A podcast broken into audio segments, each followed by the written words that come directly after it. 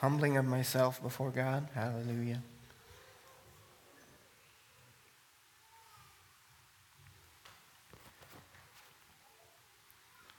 Mm. Brother Ken Cowan had a post on his Facebook page. I don't know if you probably didn't see it or anything, but he's saying, you know, it's a sad day when women are marching for the right to kill their babies. And I thought, you know, true. That's kind of just the tip of the iceberg, though. As a nation, we have so many things wrong. And I'm not blaming it on anybody or, you know, trying to bring you under condemnation, but we definitely need to humble ourselves before God.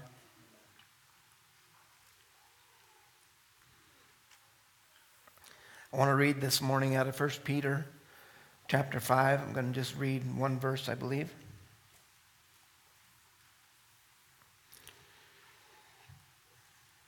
I think what Tom read this morning out of Isaiah 53 and what he said, you know, we're really in a mess without Jesus. Speaks multitudes to what our nation is because we are without God. You've, you've, probably heard it before, and we hear it so often, but we've driven God out of everything in our nation. We've taken him out of our schools. We've taken him, you know, out of our courthouses. We're trying to take him out of church, in a sense, by taking the churches out of our nation, taking him out of our government. And then we wonder why things are so bad. And the worst part of it is, is we've got those that believe that it's getting better. Hallelujah. I just want to read this verse out of 1 Peter chapter 5 verse 8. Be sober, be vigilant, because your adversary the devil as a roaring lion walketh about seeking whom he may devour. You know, I've read this scripture a number of times and always thought I kind of had an idea what it was talking about, but the more I got to thinking about it, I thought, no, I, I really don't. And I began to look and study some of these words, and I really just want to focus on being sober this morning. You know, my first, when I used to read this, I used to think, well, it meant to be in a somber state, you know, where I was really being reverent to God and just in a quiet state and but in all reality, it's talking about exactly what it says be sober. And I'm not talking about physical drunkenness, I'm talking about being spiritually drunk. Because when we get drunk, it messes with our senses, it dulls our senses. And that's what happens, has happened to us as Americans, as America. Our senses have been dulled to the presence of God. We become drunk on the things that we have access to. If you want to read in Revelations, it talks about the harlot, Babylon, and how that people have become drunk, you know, on her delicacies. That's what's happened to us. We've been a people that has been so blessed by God that we've forgotten God. The blessings that we received were a blessing and a cursing. You know, I was just uh, talking with Markson through text here last week. And he was asking me how things were going with the church. And I told him, you know, I really feel like something is about to break through in the church. And, you know, it just seems like God is moving. And, and he was talking about, yeah, he said, we just had a wonderful service. Uh, had many physically or many physical healings happen in our meetings.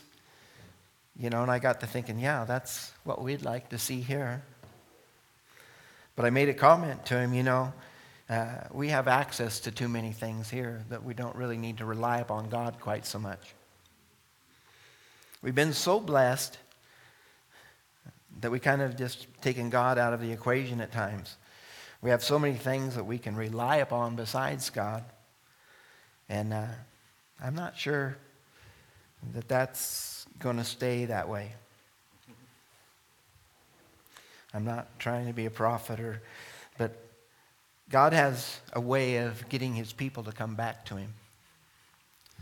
And uh, if we don't heed his warnings, a lot of times it comes through judgment. So we need to really be humbling ourselves. But I really want to, you know, encourage you to become sober in your thinking. Don't let your senses be dulled by all that we have. Remember where it came from. Remember whose it is and, you know, the blessing we have of receiving it. And I know that you are a people that are very thankful for what you have, and that, that's really good. But we need to just be very careful that we don't get caught up in the American dream and become so dull to the presence of God that we, uh, we miss out what he, His desire is for us. You know, the blessings of God are given to us so that we might bless others. If you want to think about it that way, we're stewards. What God gives us, He gives us so that we might plant in other places. Not that we can't have things, I'm not saying that. But sometimes we just get so caught up in getting and getting that we don't think about what we have and you know what we need and what we don't need and so on and so forth. I was just thinking, when you're in a place like our group down in Mexico or over in Africa where you wonder if you're going to get a meal a day, kind of makes you think when, you know, we have all that we want. You know, you don't get much choice where you're at over there. You know, you can go down to the store and you can have many different types of things on the shelves. We become just a little bit dull, I think. Little a uh, little bit drunken with the things that we've been blessed with in this nation. I just want to encourage you, you know, the enemy will use those things to devour you. I want you to notice this that your adversary, the devil, don't think he's on your side. he's your adversary. We, we read and we talk about all the time. He comes to steal, to kill, and destroy. And uh, if he can't do that outright, he'll try to work on you to get your senses dulled.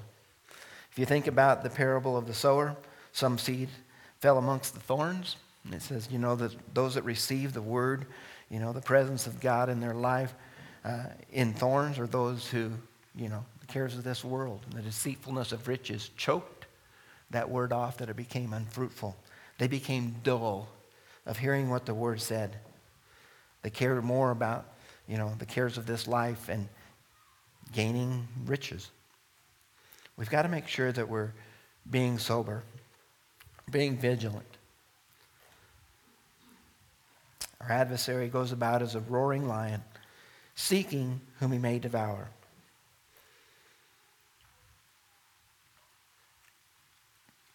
He can devour people. It doesn't say that he might. He can if we allow him to. You can go on and read, you know, that what we're supposed to do, resist him, and so on and so forth. But I want you to realize that if your mind has become in a stupor by the things around about us, it's about time we have a reset.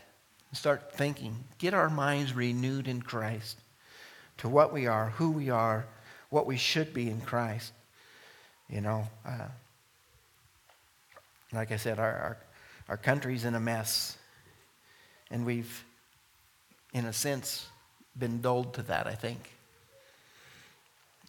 It doesn't stir us up like it ought to.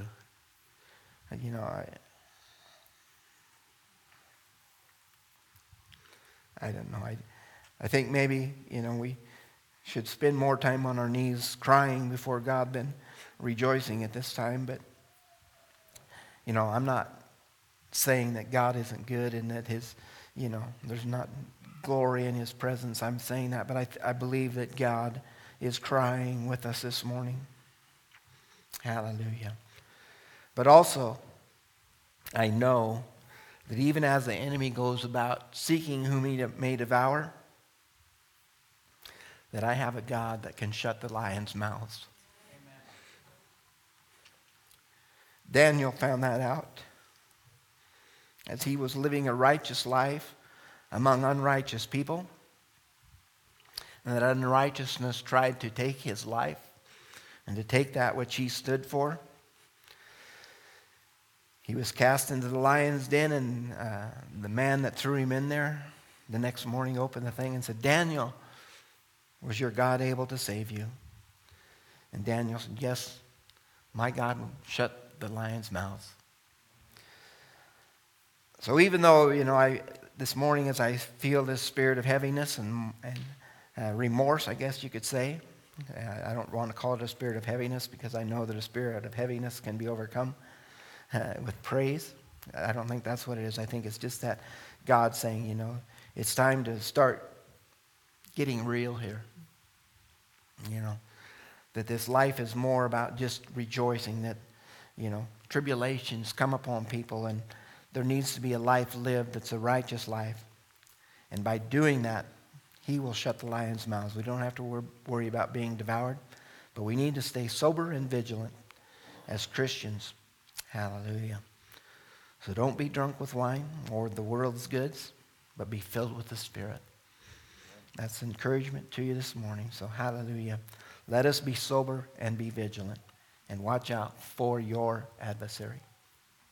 Hallelujah. Father, I just want to thank you for your word. And Lord, uh, I know as a country, Lord, we're very displeasing in your eyes. And Lord, as your people, we do humble ourselves before you. And pray, Lord, that you would forgive us of our sins as a nation. Heal our land, Lord.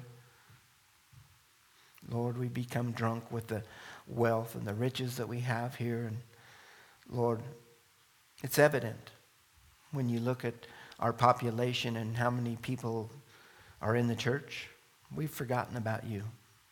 We care more about what we have and the things that we desire to have instead of your presence.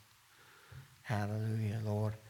Even though you did everything in your life for us, you took the beating, you took the stripes, Lord. You took all that, the death upon the cross, that we might live. We've become unthankful and unholy. Hallelujah, Lord. We just pray that you restore us as a nation to that place, Lord, where we revere and fear God and love him, Lord, and do according to his word and his deeds. We just love you and praise you, Lord. Just guide us and direct us. Help us, Lord, to hear your voice and do that which you've called us to do. We pray in your name this morning. Amen. You're dismissed this morning.